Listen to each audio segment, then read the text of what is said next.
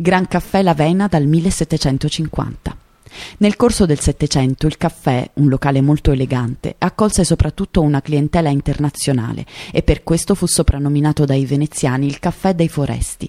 Grazie alla sua posizione di grande passaggio, qui sostavano, per trovare clienti, i gondolieri e i codega, coloro che di giorno e di notte, con il tipico fanale in mano, facevano da guida ai turisti attraverso i complessi percorsi delle calli veneziane.